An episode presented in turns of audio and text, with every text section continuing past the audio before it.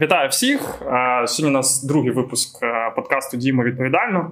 Сьогодні ми вирішили запросити автора проєкту на громадський бюджет, який в результаті виграв.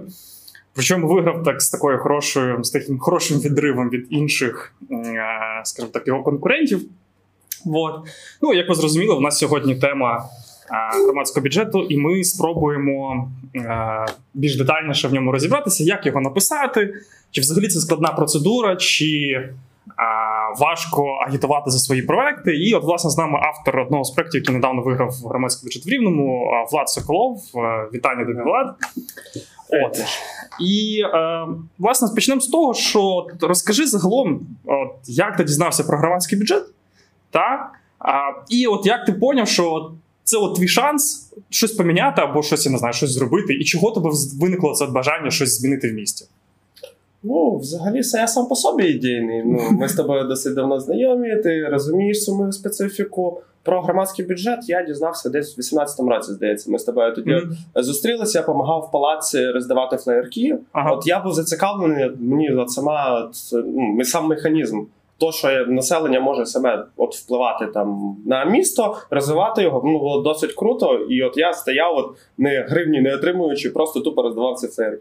Мені сподобалось, перша моя спроба була по проекту, це встановлення світлофорів біля лагуни, от на пивзаводі, де в нас були проблеми, і в принципі їх поставила вже от міська влада, а не сам. Так, ну там історія з цими світлофорами така, що я ж пам'ятаю, тобі ніби як сказали, що да, мені дали можна відмову, бо занадто часто світлофори. Я от задавався питанням, і от на стадії дізнання, от отримання інформації, обробки по проекту, я зрозумів, що немає його сенсу робити.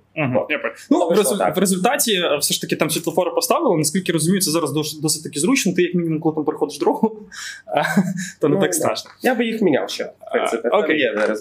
Проте цього року ти вирішив подати інший проект. Він стосувався встановлення пожежних гідрантів, таких як в Сполучених Штатах. Так я думаю, що вони не тільки в Сполучених Штатах. Вся Європа в них практично обставлена. Ну, це нормальна практика, і вони рятують життя. Так от, як народилася ця от ідея, скажімо так, написати цей проект, звідки взагалі ти зрозумів, що це от потрібно місту? В результаті потім взяв і написав. Ну, дивись, спочатку була ситуація така, що я от виїжджаю, от я сам пожежник, я виїжджаю на виїзда і бачу проблему з водою, там от горить там якийсь приватний будинок, і бачу, що радянський цей гідрант, він в принципі не працює. Ми знаємо, що він там і теоретично є, але по факту його немає, нам треба шукати інший, там в радіусі 200 метрів, і це зовсім не ок для пожежників, ти сам розумієш, там купа роликів, я сам писав, що там 3 хвилини часу для нас це дуже критично. Вони це такі, які знаходяться під землею? Так, під землею. І я йшов до свого керівництва, знаючи, що в нас є змога вийти на громбюджет з пропозицією. Саме перше, це відновлення, ремонт радянських гідрантів. Це був 19-й, здається, чи 20-й рік, я от не пам'ятаю. І, в принципі, після діалогу з водоканалом ми зрозуміли, що там кошти будуть виділятися на ремонтування, на ремонт сам тих гідрантів, і в нас вийшло якось так, що прийняли рішення після прецеденту на драмтеатрі, коли була пожежа, припарковані автомобілі на всіх гідрантах, і ми не маємо як гасити пожежу. Ми прийняли рішення йти в тому напрямку, аналізувати, брати досвід закордонних колег, сусідніх областей, які так же само взяли вже і поставили пожежні гідранти. В Україні вже є така штука, так? Так, в нас вона є в Тернополі, декілька штук, там, здається, 4, є в Чернівцях, в Черкасах, і, здається, у Львові. І зараз їх десь там плюс-мінус по одному ставлять в областях. Я бачу в Фейсбуці, їх видно. От. Я поняв. Дивись, кожен етап громадського бюджету, він проходить такі... є загалом певні етапи громадського бюджету. Да? І фактично для мешканця він починається з того, що іде от період написання. Так? Тобто ти береш свою ідею, оформлюєш в проект і подаєш його потім це. Так от, чи були в тебе якісь проблеми під час написання проекту? Тому що це насправді дуже, дуже важливо, бо неодноразово там спілкуючися з мешканцями, кажу, що треба подати проект, є можливість, що його підтримують, там мешканці проголосують і його потім реалізують. От вони кажуть, що такий проект, як його взагалі писати? Так от, чи були якісь проблеми з написанням проекту, бо це зовсім не ті проекти, які, наприклад, готують громадські організації, наприклад, на фінансування з міжнародних організацій, це набагато простіше. Ну, як на мене. Я не знаю, як воно насправді. Так от, чи були проблеми? І от не сам конкретно набор тексту, а от під час, я не знаю, там, збору інформації, складання бюджету і так далі.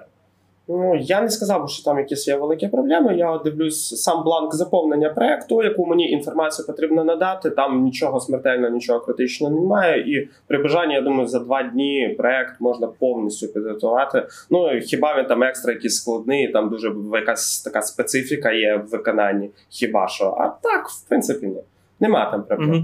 Ну, але це я з бумагами привик працювати, ну, в принципі, ну, як кому. Так, я хочу нагадати, що Влад, він по професії пожежник, і я так розумію, що ця от бюрократія, вона нікуди від держслужбовців не дівається. Так. Окей. От під час, типу, чи багато тобі даних треба було, наприклад, збирати, щоб розуміти, яка загалом ситуація, і от підготувати вже фінальний текст і подати його на громадський бюджет? Даних я збирав багато, але ще до написання я взагалі не знав, чи я його буду писати, чи ні. Мені треба було зрозуміти, от яка в нас є проблематика, чи вона дійсно актуальна, чи вона вирішить проблему. От до моменту там написання самого проекту, я збирав багато інформації. Я збирав інформацію, скільки в нас взагалі гідрантів є, скільки справних, скільки несправних, де в нас які тиски, де було б саме от пожежники самі зацікавлені в тому, щоб вони були справними, з максимальним тиском, грубо кажучи, оптимально, де би їх можна було поставити. Після того треба звертатись було мені в водоканал стосовно комунікацій, бо не всюди можна вивести і поставити наземний гідрант. Ну, досить багато було. Тобто, фактично, я так розумію, що підготовка до проекту, вона почалася не в сам момент, коли був вже оголошений старт подачі проектів, а ти це пропрацьовував, напевно, за декілька місяців до того. Я скажу тобі, що десь, мабуть, з кінця 19-го року в мене думки були і потрошку інформація збиралась. Не прям там в авральному темпі, але потрошку вона збиралась. Там раз в місяць 100, раз в місяць 2, а десь якось так. Окей. Хто тобі допомагав в зборі цієї інформації? Чи ти от сам це все робив? Чи були якісь люди, які от давали тобі, я не знаю, якісь великі, наприклад, пул інформації? Ти такий, це нормальна інформація, це зберемо, це буде класно до проекту, це зараз не на часі. Ну, я скажу, що потужності ДСНС досить великі, і там дуже багато, дійсно, толкових фахівців, і вони розділені по напрямках. Uh-huh. І в нас напрямок водопостачання ведуть окремі особи, з якими я безпосередньо спілкувався. Це раз. Друге, в мене Рома, співавтор проекту, він 90% всієї вхідної інфи, яку я обробляв потім, він мені її надавав. Я в нього просив, мені треба то. Він мені давав те, що треба, те, що не треба. Я його вже сортував і вибирав, от що нам буде актуально і як ми його можемо задіяти. Тобто в тебе, скажімо так, був співавтор, який тобі, скажімо так, частину бюрократичної роботи забрав на себе? Ну, вона була розподілена і досить добре, на чоловік 10 в сумі. Кожен десь якийсь кусочок він все-таки давав. Тобто можна сказати, що такий невеличкий лайфхак для, скажімо так, для майбутніх авторів, що краще писати проекти не самому, а шукати ще додаткову людину, співавтора, який буде власне допомагати тобі під час збору інформації. Окей, чи от коли ти писав проект, чи розумів ти на той момент, тому що це ж довгий період часу, там старт проектів починається в травні, якщо я не помиляюсь, а потім де його оцінка, потім вересень, там жовтень голосування, і вже аж на наступний рік реалізація. Тобто фактично півроку цей етап від початку, від старту подачі проєктів до голосування, це реально добрих 6 місяців. Чи розумів ти на початку, тільки коли писав цей проєкт, скільки сил і часу тобі доведеться вкласти це все? Скажемо легенько, ні. Я не очікував, що настільки воно мені буде затратно емоційно і фізично. В принципі, по факту воно того вартувало. Вона досить важка. Я думаю, вона буде легше, так як проблематика, вона в мене, наявна, вона зразу показується. Це досить такий суттєвий крок для розбудови міста, так як місто в саму першу чергу повинно бути некомфортним, а безпечним. Тільки після того ми мусимо обростати класними парками, класними велодоріжками, але не дай Бог, яка загроза життю та здоров'ю громадян, ми маємо вирішувати це в першу чергу. Це однозначно. Я б, напевно, більше сказав, що це все має бути, або так паралельно, або в комплексі все відбувається. Безпека плюс комфорт і так далі. Окей. Я розумію, що цей проект, він насправді був таким досить складним в плані там, мені зараз здається, що він не досить такий, можливо, складним в реалізації. І тут без комунікації з місцевою владою, напевно, я не знаю, я це в тебе хочу уточнити, без комунікації з місцевою владою, напевно, можливо, би не обійшлося. Так от, чи комунікував ти з місцевою владою перед написанням проекту, під час його підготовки, чи це все було от, власне, з тих знань, з тих даних, які тобі давали там, з ДСНС? Не тільки з тих знань, з тих даних. Ми мусимо працювати з місцевою владою безпосередньо з ними і з водоканалом. Ми розуміємо, що це місто, це комунікації, це ми самі тако просто не можемо прийти і як фізичні особи придумати, давайте ми поставимо то там, і всім буде класно. Без аналітики тут не обійдеться. Я співпрацював з вашою мережею, так же само опора, консультувався по написанню, оформленню, спілкувався з Ірою Стасюк. Андрій Такарський так же само мені надавав консультацію, за що я вдячний. Андрій, коли ти будеш слухати, тобі буде приємно. Окей. Дивись, тут ще така от штука, тобто виходить так, що комунікація з владою все ж таки це важливо під час написання цього проєкту, так? По крайній мірі вона не буде зайвою. Я скажу так, не завжди вона буде в залежності який проєкт, але зайвою вона в будь-якому випадку не буде, бо деколи буває якась фундаментальна помилка чи неможливість реалізації, наприклад, і якщо ти цього не знаєш, ти дуже багато ресурсів потратиш впусту, бо воно потім не матиме ніякого результату. Для чого? Треба проконсультуватися, вибрати, вирішити, погодити, вдруг щось там зарекомендують краще, наприклад, як альтернативу. Дуже багато варіантів. Чим більше ми каналів будемо використовувати, тим краще, це ж очевидно. Окей, і знаєш, тут відразу таке супутнє питання, тому що, знову ж таки, це на мою думку, але з тих, скажімо так, розповідей від мешканців, які я чув, що комунікація з владою, в них, наприклад, трохи складно стається, та? Тобто, там, або вони там не знають, до кого правильно звернутися, або там, наприклад, можливо, десь там їм не відповідають, хоча, це бувають рідкі випадки. Так от, як було спілкуватися з місцевою владою під час підготовки проєкту? Чи все окей було? В мене досить нестандартний там шаблон спілкування з місцевою владою, так як я держслужбовець. У нас автоматично вже зв'язки на рівні відомств наших, вони побудовані. Ми знаємо, розуміємо, до яких людей звертатись. У нас вся ця інформація є. Для фізичної особи, мабуть, це трошечки буде важче, але за допомогою Фейсбука, я думаю, воно вирішиться там за 5-10 хвилин. Тобто, умовно кажучи, я так розумію, що навіть якщо звичайно там мешканець, мається тут на увазі не держслужбовець, він, скажімо так, підійде до місцевої. Тому що в Рівному за кожним типу управлінням є відповідальна особа, яка, скажімо так, взаємодіє з мешканцями стосовно там консультацій щодо громадського бюджету.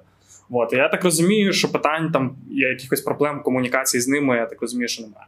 Немає, в будь-якому випадку є в кого спитати. Дуже багато було майстер-класів по написанню у вас, наприклад, по проектам. Я думаю, наприклад, навіть з тобою комунікувати і попросити якісь там адвайс, грубо кажучи, що це не проблема.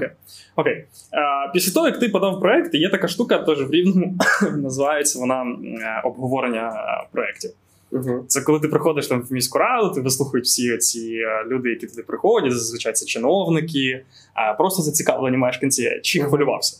Ой, дуже хвилювався, я тоді не вмів говорити на камеру взагалі, я покраснів, забув флешку навіть з презентацією, свою доповідь, листок, я чекав десь хвилин 30, мене взяв мандраж, мене дуже сильно тіпало.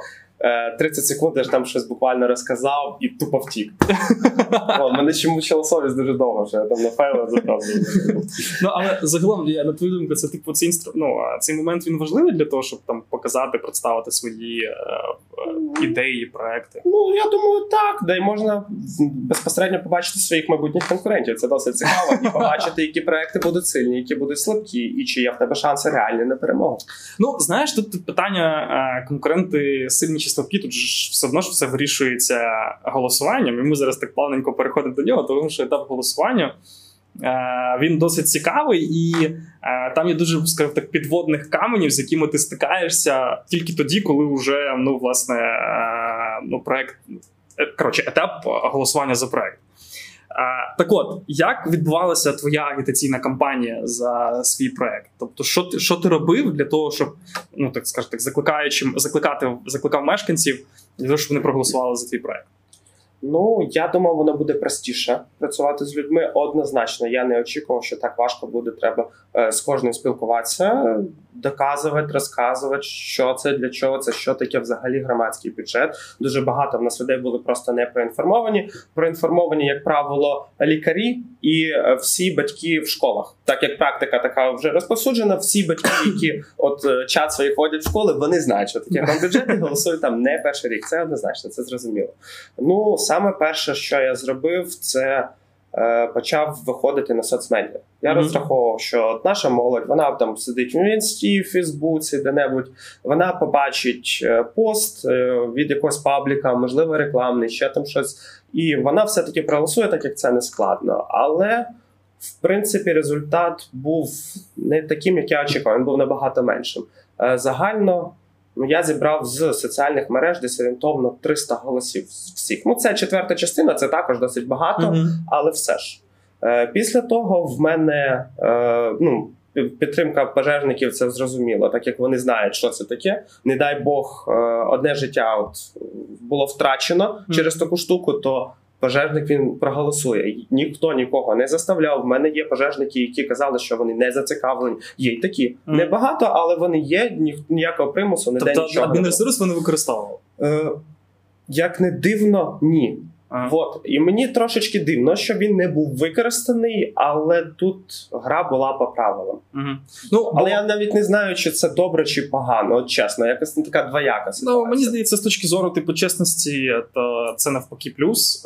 Бо, наприклад, якщо згадати, як це відбувалося в Рівному, наприклад, що там буквально два роки тому, коли школи зрозуміли, що це хороший шанс отримати собі спортивний майданчик біля своєї школи, то бувало таке, що там, я не знаю, чи це класні керівники, чи просто вчителі, вони приходили в пункти голосування, коли ще можна було голосувати по правому, зі списком цих учнів і ставили всіх під галочку, хто проголосував, хто не проголосував. Були навіть такі моменти, коли автобусами звозили до пунктів голосування там студентів і школярів для того, щоб вони голосували. Тому мені здається, що коли адмінресурс не використовується, це навпаки плюс. Але наскільки я пам'ятаю, точніше, не наскільки пам'ятаю, бо фактично, я був теж включений в цей процес. Проти тебе були якраз ті проекти, автори яких мали хороший адміністративний ресурс. Дуже хороший. Тобто, фактично, ми побачили так десь за 4 дні до завершення голосування, що тобі доганяти їх дуже-дуже далеко. І ми розуміли, що це включаються ці от люди, які можливо, їх і не заставляли, але їх, так скажімо так, сильно просили про те, щоб вони голосували. Але тут є дуже важливий момент, той, що на момент за 3 дні до закінчення голосування в тебе було ледь-ледь 500 голосів. Так? За 2 дні до кінця голосування у мене було 635 голосів. За 2 доби, скажімо так. В результаті в тебе 1200, більше ніж 1200 голосів. Скажи, як за 2 дні можна акумулювати стільки людей? Фактично, ти ж розумієш, що 1200 голосів – це 1200 людей, яких ти згрупував, які віддали голос за твій проект. Бо, наприклад, коли я в 2016 році написав проект і подав його, він також виграв, а от тоді за мій проект проголосувало лише 400 людей. Тобто це не майже, а в 3 рази менше, ніж за твій. А де оцей от ключик, скажімо так, де оця от відмичка, щоб набрати стільки голосів і в результаті обійти цих людей, які використовували адміністративний ресурс, на нашу думку? Універсального ключика я не знаю, але в моїй ситуації в мене була така вже безнадія частково. За 2 дні я розумів, що шансів з тими інструментами, які в мене є, в мене практично не буде шансів. І мені треба було знаходити важелі, якими я зміг би комунікувати з людьми безпосередньо досить швидко. Так як часу в нас дуже мало, треба було на той час десь 600 голосів зібрати за, хай 1,5 доби. Я просто, будучи на чергуванні в формі, пішов на вулицю. Пішов на вулицю і що? Ой, QR-ки роздавав. Розказував по проєкту. Це було досить важко. От перших чоловік, напевно, 100. Дуже було мене частково байдужі, ще там щось. От я підходжу до людини, вітаюсь, видно, що я пожежний, кажу, от є така ситуація, в нас велика проблема там з пожежами, от, ну, не вистачає води по наземним, ну, по простим пожежним гідрантам, от. І розказуючи проблематику, дуже багато людей потім почали відгукуватись, алгоритм голосування, він не сильно складний, автентифікації на сайті, та й, в принципі, все було ок. По факту, я скажу, за 12 годин до закінчення голосування ми виходили своїм співавтором з Ромою, і він казав: "Влад, ми не витягнемо". Угу. Але, я так розумію, якщо по-простому, ми просто пішли по людях. Ми пішли по людях. Телефонували всім, хто був зацікавлений. Це начальники караулів всіх пожежних частин, які відповідають за водопостачання. У нас 4 напрямки, 4 караулу, 4 напрямки. От. Друга зміна відповідає за водопостачання. Ми зібрали всіх начальників караулів. Вони... Начальників караулів? Ага, окей. Це люди старші, які на пожежних машинах. Виїжджають 2 пожежних машини, а там старший – це буде начальник караулу. А, окей. Вот. Офіцер. І вони, як ніхто, знають, яка це проблема, бо вони їх кожних півроку перевіряють всі гідранти, всі, що в нас в місті, раз в півроку вони перевіряються. От. І роздруковували QR-ки, ходили, потім телефонували друзям, дружина співавтора мого так же само виходила, вона в Національній поліції працює і нічого не виходила. Ти виходив. Володя. Моя дівчина виходила, наші друзі, і в нас було задіяно багато людей. І живе спілкування. Я так розумію, що, скажімо так, вирішальним моментом от, для того, щоб перемогти, це от було навіть не так, напевно, соцмережі, як те, що ми просто ходили, підходили до кожної людини і казали, ну, звісно ж, не просто просили проголосувати за проект, ми розповідали проблему, яка вона є, і, відповідно, вони нам вже на місці безпосередньо голосували за цей проект. Ну так, я не знаю, я його згадую, це було дуже складно, але задіяні... Колосальні ресурси, це було емоційно дуже виснажливо, але, в принципі, вона спрацювала. Скажімо так, я, напевно, роблячи висновки з цього всього, навіть просто взяти громадський бюджет, не комплексно так загалом, але, напевно, ти, перший з тих, хто просто поставив на місце адмінресурс, і ти сказав: "Ребята, сьогодні не ваш день", да? Я мушу вибирати напрямок. От я сказав собі, і ти був свідок, що я не піду. Так, Володя. Окей, які були перші відчуття після того, як ти поняв, що прибіг? В принципі, екстаз. Так, був екстаз і почуття, що, в принципі, все реально, але просто треба знайти той шлях. Воно не прям там критично важко, я не носив мішки з цементом, але спілкуватися з кожним... трохи воно було так. Я навіть не знаю, воно якось в мене забулося, в пам'яті воно трошечки в блоку. Я не сильно вертаюсь. От я не згадую, як воно відбувалося, якщо чесно. Воно пройшло, я зрадів, в мене ще тиждень там дуже класний настрій, все, я молодець. А потім воно якось закрилось, і я поки що не готовий туди вертатися. Я думаю, що, знаєш, цей стан цієї ейфорії, він повернеться, коли почнеться реалізація цього. Я надіюсь, мабуть. Окей, будемо помаленьку завершувати. В мене ще декілька питань такі до тебе. Перше, це тим людям, які от будуть нас слухати і захочуть потім написати проект на громадський бюджет, дай їм буквально там 3-4 поради, що от треба зробити для того, щоб заявка була підготовлена, по-перше, якісно, а по-друге, були якісь шанси на перемогу, враховуючи, що адмінресурс, він тим чи іншим чином нікуди не дінеться, ми хоч і там намагаємося його якось, скажімо так, прибирати, тобто, наприклад, зараз... Ізолювати. Да, ізолювати. Наприклад, зараз конкуренції між, проектами, які шкільні, да, тобто освіта, ті, що там біля школи реалізовуються, і інші, вони не конкурували. Тобто школи між собою там змагалися. Да? В цьому році, якщо все буде добре, і координаційний комітет це прийме, ми так само виокремимо медицину. Тому я так розумію, що на наступний рік шансів виграти буде набагато більше. Так от, буквально 3-4 поради, що треба робити, щоб виграти. Хоча б попробувати. Я би саме перше звертав увагу на самих мешканців міста. У нас проблематика якась така от істотна, вона постійно там вистрелить в Фейсбуці. Вона по-любому буде там, як з музичною школою, наприклад, образно. Інфоприводів дуже в нас багато. Це раз. Друге, проблема має бути дійсно актуальною для великої кількості людей. Так буде простіше доводити ту інформацію. Вони тебе набагато простіше будуть підтримувати. Не треба дуже багато ресурсів тратити. Досить добра піар-кампанія, як не дивно, про тебе мають знати. І я не впевнений, що при всіх варіантах буде добрим, правильним рішенням виходити на вулицю. Угу. Тобто це не універсальний метод? Я думаю, він не дуже універсальний, бо я не виходив би просити, допустим, на дитячий садочок стадіон. Угу. Це якось в мене без совісті не вистачило. Тут в мене проблема така, що я буду рятувати життя, угу. Я маю звернутися до кожного громадянина, який мені це допоможе зробити. Але з другим проєктом, наскільки воно буде актуально, треба пробувати. Я так розумію, що тут дуже велику роль ще зіграла, така як емоція, тому що це, насправді це реально рятує життя. І це, скажімо так, було таким аргументом для того, щоб все ж таки проголосувати за цей проєкт. Я думаю, кожен рік ця система, вона буде вдосконалюватись, і ще в нас дуже багато важелів, які і ти не знаєш, і я не знаю. І вони можуть спливти наступного, через рік. Щось буде набагато краще і актуальніше. Окей, і останнє питання таке до тебе. Чи буде ще писати проєкт? Мабуть. Я не впевнений, але це, якщо вже буде якийсь проєкт, він буде більш глобальним.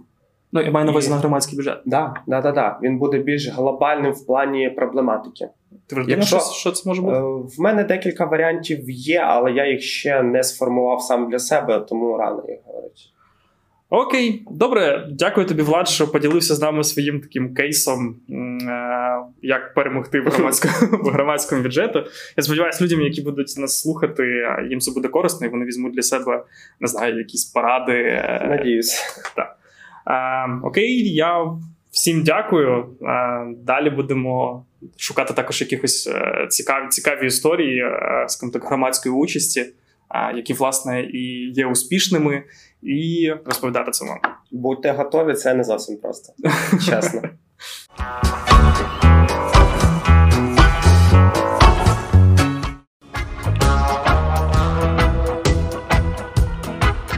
Тож, вітаємо наших слухачів.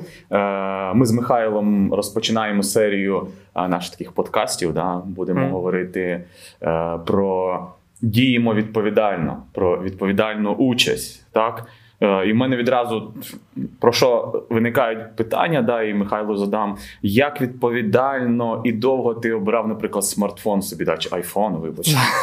Я думаю, що на цьому не варто акцентувати увагу. Але загалом, слухай, я, напевно, тижнів 2-3 гортав різні пропозиції, різні ці переглядав, характеристики, порівнював, дивився ціни. І зрештою, десь, напевно, так через тижнів 2, як я вже казав, прийшов до висновку, що таки візьму цей, замовив. Потім ще був такий момент, а чи правильно я обрав, але все ж таки зараз все нормально. Бачиш, в мене складається таке враження, що в нас люди багато часу і дуже, я б сказав, відповідально підходять. Які шпалери вони оберуть, яку фарбу вони оберуть. А в магазині, як подивишся, як довго ходять люди по магазину, як вони дивляться той товар взяти чи той товар, починають порівнювати, що краще, що не краще. Але чи настільки вони відповідально ставляться до демократії? Що ти зараз маєш на увазі? Про демократію, якщо говорити. Якщо ми будемо говорити, найчастіше у нас демократія з чим асоціюється? Якщо говорити, що в чим мене асоціюється демократія, то це в першу чергу вибори. Коли ми приходимо на дільниці, ставимо свої галочки за певних кандидатів, а потім починаємо бідкатись і казати, як все погано.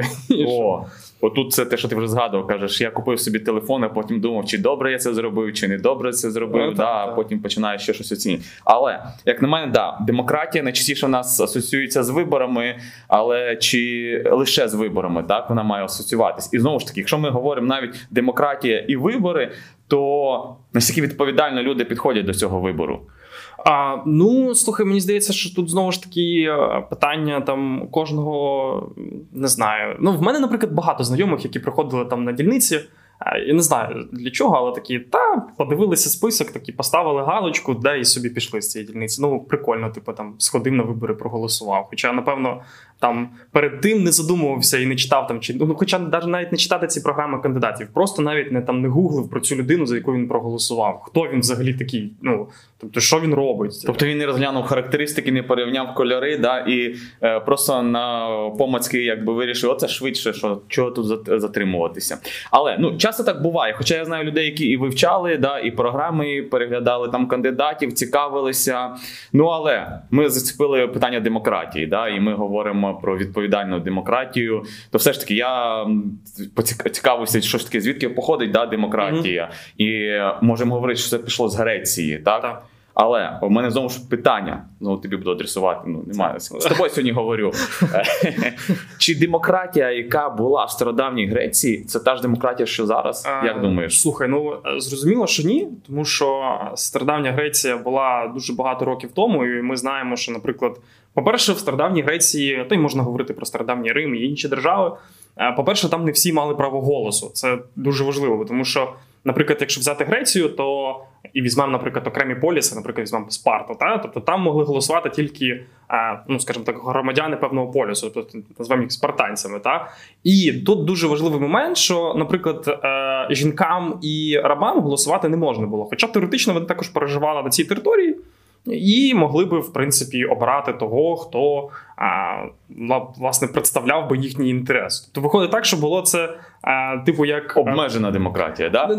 Демократія окремих тіл. Для обраних. Так. Але, як на мене, мене радує те, що, ніби ж в Україні в нас не обмежена демократія, і ми можемо обирати, і вже... Хоча, згадаємо радянські. Ні, чекай, давайте ще трошки далі за радянський час. Ніби ж теж демократія, демократичні вибори, люди йшли голосувати, але... Слухай, я тоді не жив.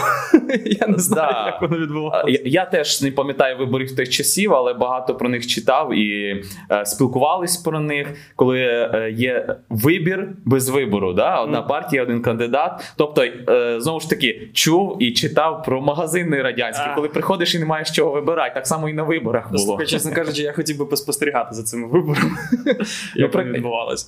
Бачиш, треба і про сучасні вибори, якщо ми згадаємо останні вибори в Харкові, які відбувались, наскільки там демократію проявилася себе. Мені, чесно, здається, що навіть якщо глянути на цю ситуацію, яка склалася в Харкові, це зовсім не демократія, і ті люди, які робили ці фальсифікації, це люди, які, мені здається, не розуміють, що таке цивілізований світ, що таке представницька демократія, що таке взагалі вибори. Можливо, я зараз трохи грубо, але так нагло вкрасти голоси для того, щоб не відбувався другий тур, це точно не те, до чого ми повинні йти.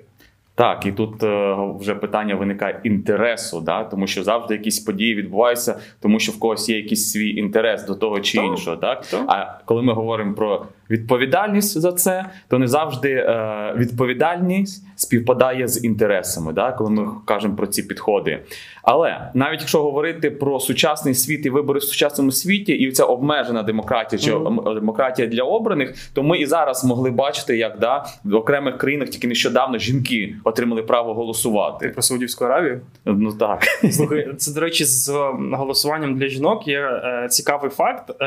Коротше, це виходить вже було 20 століття, це революційний час, то тоді, коли на території нашої країни утворювалися різні республіки, там Українська Народна Республіка, Західноукраїнська Народна Республіка, також утворилася Кримська Народна Республіка.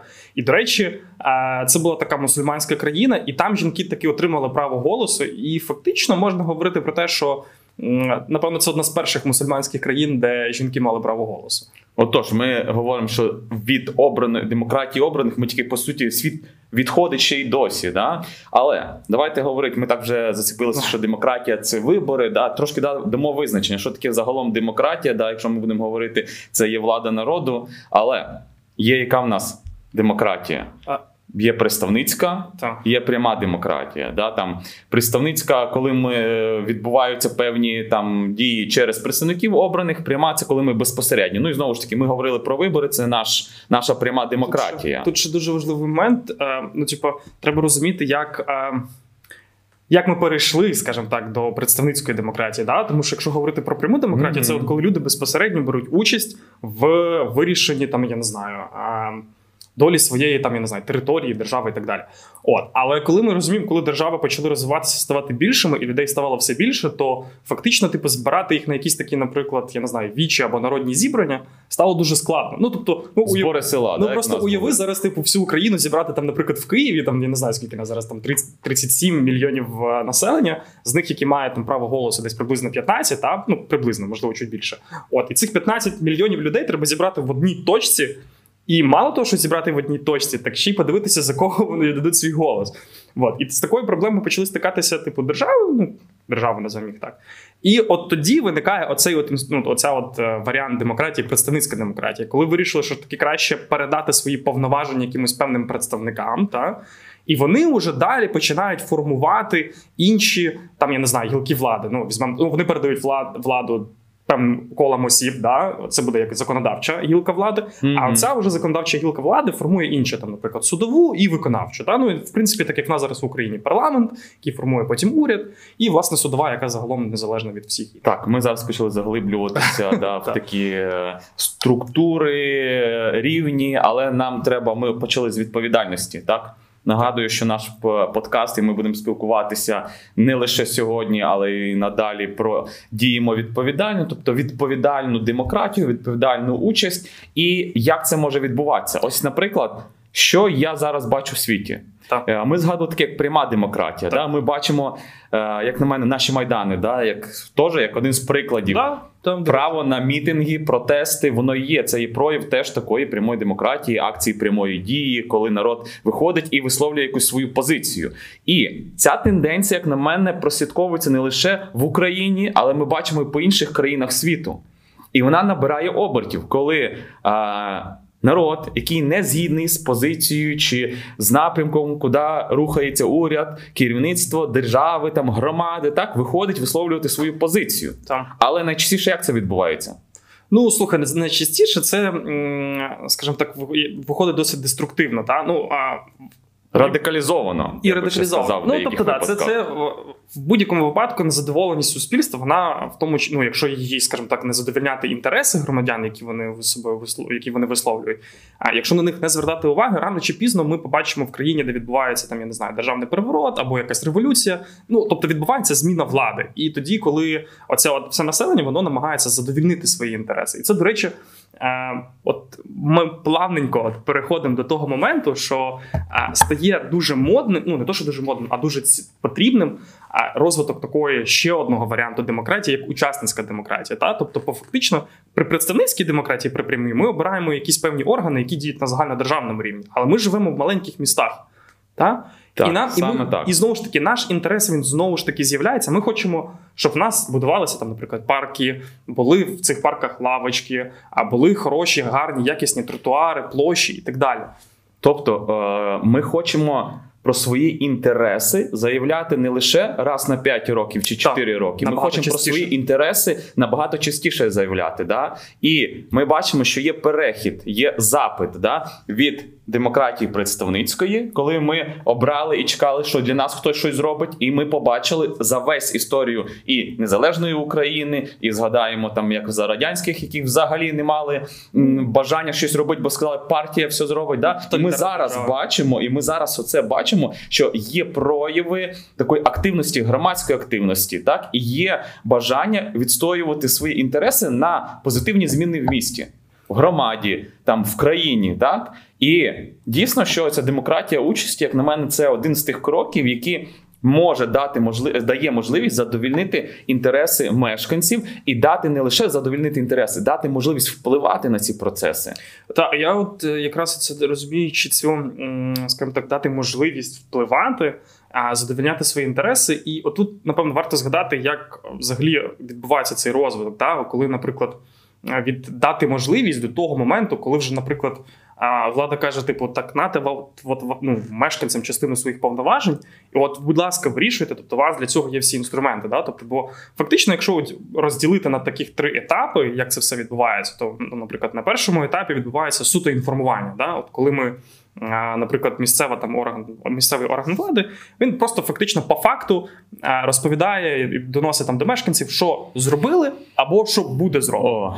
Про інформування ми ж можемо багато говорити, так, і ми знаємо до кого доноситься. Да? Дальше сайту, чи вже класно, що є соціальні мережі, да? Ще деколи в соціальних мережах. Але чи всі дивляться, бачать оце інформування? Вот. І тоді, коли... 100% не всі дивляться, тому що треба, знову ж таки, обирати правильні канали комунікації з різними людьми, по-різному потрібно говорити. Тобто, для прикладу, молодь, вона навряд чи заходить на сайт міської влади, да? Але вона частіше сидить в соціальних мережах. Да? Тобто, там, наприклад, Інстаграм, Тікток, там, я не знаю, Фейсбук, не знаю, наскільки вони його використовують, але використовують, я ж використовую. І всі підписані на сайти міської ради. Навряд чи. От. І тоді, власне, після того, як забезпечується належний рівень інформування, виникає наступний етап. Виникає етап консультування, коли влада розуміє, що інформування недостатньо. Та? Тобто навіть коли вони правильно все роблять, вони розуміють, що інформування просто недостатньо. У людей знову з'являється інтерес. З них з'являється інтерес розповісти, розказати, показати, як це може бути краще. Я б тут сказав, що навіть коли я вже буду поінформований, так? Тому що якщо належно влада буде інформувати про те, що вона робить, що планує робити, і я буду в цьому поінформований, то я сам захочу, коли я знаю, що ви робите, і тут мені не подобається, я сам захочу висловитися. Так. І тоді природньо, що я хочу, щоб зі мною консультувалися. І це якраз наступний оцей етап, коли ми говоримо про консультування, коли вже громада, місцева влада починає питати, а як вам краще? І тоді, і до речі, це дуже класно, тому що ми з тобою це на початку говорили, що люди дуже часто стають незадоволені, та, що відбувається. Ось, але коли ти починаєш людей питати, що вам не так, і вони починають відповідати, починається задовільняти їхній інтерес. А якщо починає задовільнятися їхній інтерес, відповідно, протестних отаких незадоволень його, тобто воно зменшується. Завжди будуть ті, кому щось не подобається або все не так, та? Але таких менше набагато. Міш, я, напевно, не такий оптиміст, але давай до практичної сторони. Ми бачимо, в цьому всьому процесі найгіршим, як на мене, є формалізм. Коли це відбувається формально, не по-справжньому, не автентичний, немає оцього справжнього діалогу, коли є бажання не просто проконсультуватися, але і в результаті напрацьовані рішення в межах цих консультацій, щоб вони були реалізовані. І тут є, як на мене, важливий момент, що якщо я, мешканець громади, відгукнувся, подав свої якісь пропозиції, бачення, розвитку чи якось напрацювання якоїсь програми, то я хочу, щоб це було враховано, так? Я хочу, щоб я не дарма витратив свій час і щоб мої пропозиції, які відображають, звичайно, в чомусь і мій інтерес, моє зацікавлення, як розвиватиметься громада, вони були враховані. Слухай, в мене тут таке, знаєш, відразу питання. От просто зараз є декілька інструментів, наприклад, якісь законодавчо закріплені, да, для консультації з громадськістю, але вони реально робляться, так як ти говориш, формально. Формалізм, наприклад, громадські слухання, їх там призначають на якийсь такий час, коли люди фізично не можуть прийти, тому що вони або на роботі, або на роботі. Та, тобто там на 9 чи там, на 10 ранку поставити слухання по тарифам, по змінам тарифів, тобто оплата на тарифів, то це для мене нонсенс, і це якось воно не працює. Так от, чого воно взагалі так стається? Тобто, коли є інструменти, коли влада бачить, що їх треба використовувати, навіть і цього вимагає закон, але вони все одно це роблять формально. От чого так? Дивись, я не хочу нічого наговарювати на мешканців громади, але ми говорили, коли є зацікавленість, да? Угу. Коли я хочу, щоб мої інтереси також були враховані. Чи є в нас ця критична маса, яка дійсно подає запит на те, що ми хочемо також впливати не лише на виборах, але постійно. Да? Mm-hmm. Тому що дійсно інструменти є. Є громадські слухання, є обговорення, є збори громадян, є можливість громадських ініціатив подавати. Так, є інструменти, які вже закріплені в законодавстві. Але як вони використовуються загалом? І тут йдемо до того, що немає в нас системної, на жаль, немає системної практики їх використовувати. І або ще, як на мене, тут є незнання про ці інструменти. Uh-huh. Так? Незнання про ці інструменти призводить до того, що, знову ж таки, своє невдоволення чи можливість якось донести свій інтерес в нас проявляється через скарги, мітинги, гнівні пости там в Фейсбуці і тому подібне. Так? Коли я не знаю, як правильно донести свою думку, позицію, не знаю, не володію цими інструментами, а влада з своєї сторони не пропагує, що ці інструменти є, і ми можемо з вами конструктивно спілкуватись, а не через постіки в Фейсбуці. Так? Відповідно, мешканці знаходять для себе те, що є для них легше. Тому я думаю, що тут і наше завдання також, проінформувати і донести інформацію про те, які ж є ці інструменти, і як ці інструменти дійсно дієво можуть працювати на користь громади. Да? І дійсно бути, щоб цей діалог влади і громади був конструктивний і давав результати. Результати для громади. Тому що якщо ми говоримо про інтереси, інтереси наші багато в чому не будуть збігатись. В кожного свої інтереси і в кожного своє бачення. Але якщо ми поставимо за ціль, що ми змінюємо там не лише свій двір і свою квартиру, а ми змінюємо свою громаду, свою вулицю, так, то відповідно ми повинні розуміти про спільний інтерес і почати шукати цього консенсусу, працювати над спільним інтересом. І тут дійсно, коли є чіткі правила, які дають можливість нам спільно напрацювати рішення, і воно буде зрозуміле і сприйматиметься всіма, хто був в процесі, так? Відповідно, ми будемо говорити, що це якийсь є спільний інтерес, в цьому врахований. От і дивіться, тут вона відразу теж є питання, тому що ми от зараз зупинилися на цьому от рівні консультування, ще етап такий спільно прийняття рішень. І якраз на цих двох етапах є дуже класні, як мінімум, два інструменти, які може місцева влада використовувати. Я думаю, що нам варто було про них, наприклад, трішечки про них розповісти, зачепитися. Та? Тому що в Рівному... Я б казав, навіть не два, в Рівному вже три є. Вже три, навіть в Рівному. І от, власне, є в Рівному, Рівне взагалі стало таким першим містом, де було, скажімо так, прийнято положення, та, це такі... Правила. Положення. Коротше, прийняті правила, за якими можна і треба консультуватися з громадою. Це публічні консультації. Ну, просто консультації. Їх можна називати там не публічними, просто консультаціями. Тут головний момент в тому, щоб використовувати декілька, скажімо так, не точно інструментів, а декілька варіантів, як запитати в громаду. Да? Бо, наприклад, опитування, там, наприклад, якісь зустрічі, я не знаю, якісь, можливо, в формі там картування, мапування і так далі. Це все інструменти, які можна використовувати, з якими можна консультуватися. Але ми бачимо, що не зовсім активно використовується. Да? Наприклад, в Рівному, окей, правила є, в інших містах правил немає, але хтось там, наприклад, використовує якісь певні інструменти, а деякі міста взагалі не використовують. І, немає розуміння, чого це треба робити. Так от, чого це треба робити? Чого це треба робити? Давай, знову ж таки, ми вертаємося до того, про що ми згадували.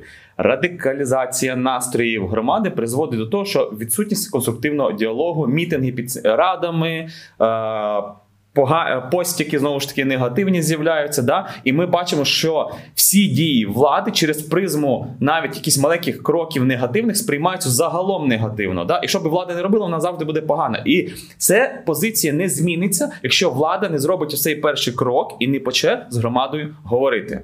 Не почне спільно напрацьовувати рішення через публічні консультації, електронні петиції, чути їх, а не просто зробити можливість на сайті їх виставляти, так, але звертати на них увагу, доопрацьовувати їх і враховувати їх. І, звичайно, інструмент, я думаю, який зараз є найбільш популярним, зокрема в багатьох містах України, це є громадські бюджети. Да? Ти вже згадував про цей наступний рівень, який є, найвищий рівень, да, спільного прийняття рішення, да, коли безпосередньо мешканці можуть вплинути на ці рішення, і це є класно, тому що вони відчувають безпосередньо свою участь. Да, я прийшов, я проголосував, і рішення прийнято.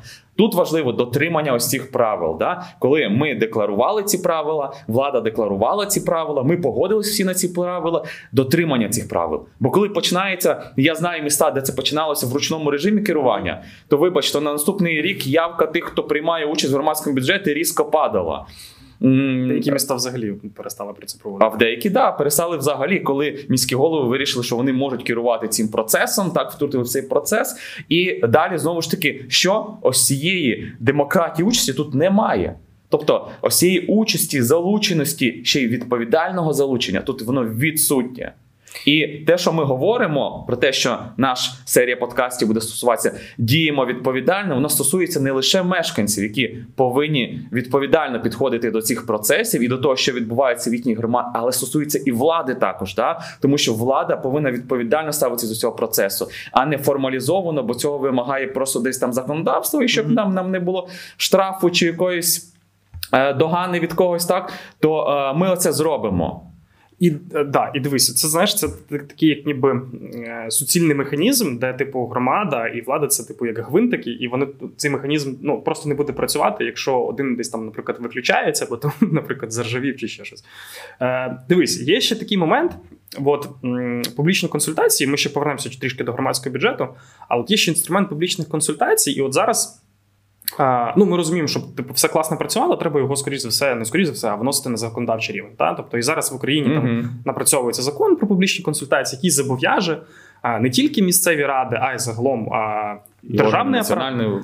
державний апарат консультуватися з громадою, ну, з громадянами під час прийняття якогось рішення. Але тут є дуже важливий момент, бо, наприклад, знову ж таки, от були громадські слухання, їх прописали в законі, що вони там обов'язкові про певних якихось питаннях. Але ми, наприклад, чесно сказати, можливо, в якихось менших населених пунктах, де, ну, скажімо так, людський капітал і люди краще один одного знають, бо вони частіше пересікаються з одним з одним, воно, можливо, краще працює. Наприклад, в більших громадах, ну, я не знаю міст, де гарно працює інструмент громадських слухань. Ну, дивись, ти сам відповів на своє питання, тому що ти вже, я би сказав, розділив громада з меншою кількістю населення і з більшою кількістю населення. Менша кількість населення відчуває близькість до цієї влади, тому що це кум, сват, сусід є депутатом чи є посадовцем в цій раді. І відповідно він знає, що я знаю, де він живе, і я до нього прийду, і йому все розкажу і висуну. І тут є більше дійсно ці людські зв'язки більш розвинуті, ніж в більших містах, навіть в такому місті як Рівне. Вже оці людські зв'язки, вони більш трошки розтягнуті. І ця влада відчувається десь далі. А коли ми говоримо про національну владу, то це десь хтось недосяжний, бо він десь в Києві. Так от, і до чого я вів? От коли, наприклад, все ж таки цей закон, він точно буде про публічні консультації. Так от, можливо, ну, я не знаю, це тільки не то, що порада, а якісь трішки роз'яснення, тому що ти ж береш участь в цьому напрацюванні цього закону. Що треба зробити, або я не знаю, або що не зробити, щоб публічні консультації, який інструмент хороший, до речі, приклад Польщі дуже гарно, він показує, що вони там працюють, вони там також на законодавчому рівні закріплені, але щоб воно просто не зобов'язало, наприклад, органи місцевого самоврядування виконувати його для галочки. Ось тут це буде завданням, тому що ми зараз працюємо, ті групи, які я працюю, над доопрацюванням цього законопроекту у підготовці до другого читання, і тут буде завданням, звісно, на місцевому рівні прийняти правила, тому що закон приймається на національному рівні, але на місцевому рівні мають бути прийняті правила. І ці правила дійсно мають бути дієвими, тому що багато класних інструментів участі, в тому числі і громадські слухання, місцеві ініціативи, вони були похоронені через те, що прийняті такі норми, які є неживими. Їх реалізувати звичайний мешканець не може. Тому наступним етапом вже після прийняття закону буде те, щоб на місцевому рівні прийняли живі норми. І тоді це буде класно. Тоді громада буде знати, що норма працює і ми можемо її використовувати. Але інформування. Ми знову вертаємося до найнижчого рівня. Ми можемо класні інструменти запроваджувати, але якщо не буде інформування про них, якщо не буде будуватися довіра, то всі ці інструменти з часом будуть все нижче, про них будуть забувати, тому що воно стає недієвим. І щоб знову не вернутися до тільки протестів, мітингів і постів у Фейсбуці, повинна і влада, в першу чергу, зі своєї сторони, намагатися більш активно пропагувати конструктивний діалог з громадою. І, як на мене, це ті шляхи, які допоможуть і владі більш конструктивно працювати, тому що вона не буде витрачати час на пояснення того, і чого так відбулось, бо вони вже це завчасно проговорили. Це буде економити і бюджети, тому що запланували, оплатили якийсь проект, заплатили за це гроші, а потім мешканці вийшли, сказали, нам цього не треба, знесли паркан, знову кошти на вітер. Тобто економимо кошти, економимо свої нерви і конструктивно спілкуємося з громадою. Що для цього треба? Мати набір інструментів, мати свій чемодан з конкретними інструментами, які дійсно будуть працювати. Тому я думаю, що якщо ми говоримо про «Діємо відповідально», то ми повинні проговорити, які інструменти є, і як дійсно ці інструменти в нашій громаді, в інших громадах можуть працювати. І зробимо такий вже невеликий анонс надалі. Спойлер. Ну, я б не казав спойлер, ми не будемо про деталі, але ми хочемо дійсно проговорити про те, як якісно можуть використовуватися інструменти участі, зокрема і електронні петиції, і публічні консультації, ну і, звичайно, громадський бюджет. Він є для багатьох найбільш зрозумілий зараз, але ми можемо проговорити, чи спрацював, чи якісь є перешкоди в цьому. Я думаю, запросимо навіть когось з авторів, щоб розказали, як вони, які були етапи, і що для них складнощі в цьому виникали. Щоб трошки оці міфи про те, що це не працює, починати розвіювати. І що тільки влада може вирішити, чи пройде проект, чи не пройде. Йде цей проект. Знаєш, це виходить, ну, взагалом, в принципі, всі розуміють, що найкращий спосіб когось там, наприклад, в чомусь там переконати, та, це показати на прикладі якоїсь близької людини, та? Ну, наприклад, друга, там, я не знаю, дядька, тьоті і так далі. От, тому, да, це класний момент, який ми будемо говорити далі, де коли ми просто запросимо тих людей, які проходили цей етап. Тут важливо, мені здається, показати людям, що це не страшно і не больно. Тобто ніхто тебе по шапці за це не дає 100%, і це насправді не складно. Тобто тобі не потрібно для цього викладати, ну я не знаю, весь свій час робочий, тому що багато реально стикається з тим, і ми розуміємо, що люди зараз, вони зациклюються на тим, щоб там задовольнити свої якісь інтереси, які стосуються там матеріального, ну, тобто в кожного є сім'ї, в кожного є діти, їм треба їсти, одягнути, в школу відправити і так далі, але це не означає, що ми не можемо включатися в, власне, цей процес, і це можна робити в якийсь інший час. І інструмент, от, власне, громадського бюджету, він якраз це яскраво показує. Так, ти вже починаєш спойлерити, да? Давай цього не робити. І загалом, нашим завданням є, я хочу, щоб ми більше відкрили оцю от скриньку з тими інструментами, да, які можуть бути в громаді, які вони можуть якісно використовувати, знову, для конструктивного діалогу з громадою. Ми про це будемо говорити, я думаю, що наші гості про це радо поділяться своїм досвідом, і ми зможемо не одного переконати в тому, що це дієво і що дійсно майбутнє розвиток твоєї громади, твоєї вулиці, твого двору залежить саме від тебе. Знаєш, що ти ще згадав? От це дуже буде такий невеличкий спойлер, але дуже класний типу приклад, коли можна об'єднуватись і спільно щось напрацьовувати, це ОСББ. Але про це потім. Синергія. І будемо говорити про синергію. Отож, надію, що ми трошки прояснили, да, чому важливо і як зараз трансформується, перехід відбувається, да, від демократії представницької до демократії участі. І чому важливо, щоб ця демократія участі була відповідальною і дієвою. Тому, Михайло, да, шукаємо, запрошуємо наших гостей на наступні наші обговорення, дискусії, проговорювати. І запрошуємо вас долучатися, поширювати цю інформацію. Писати в коментарях, що не так. Так, і пишіть, які у вас є запити, питання. Так, ми будемо їх також обговорювати. Дякую.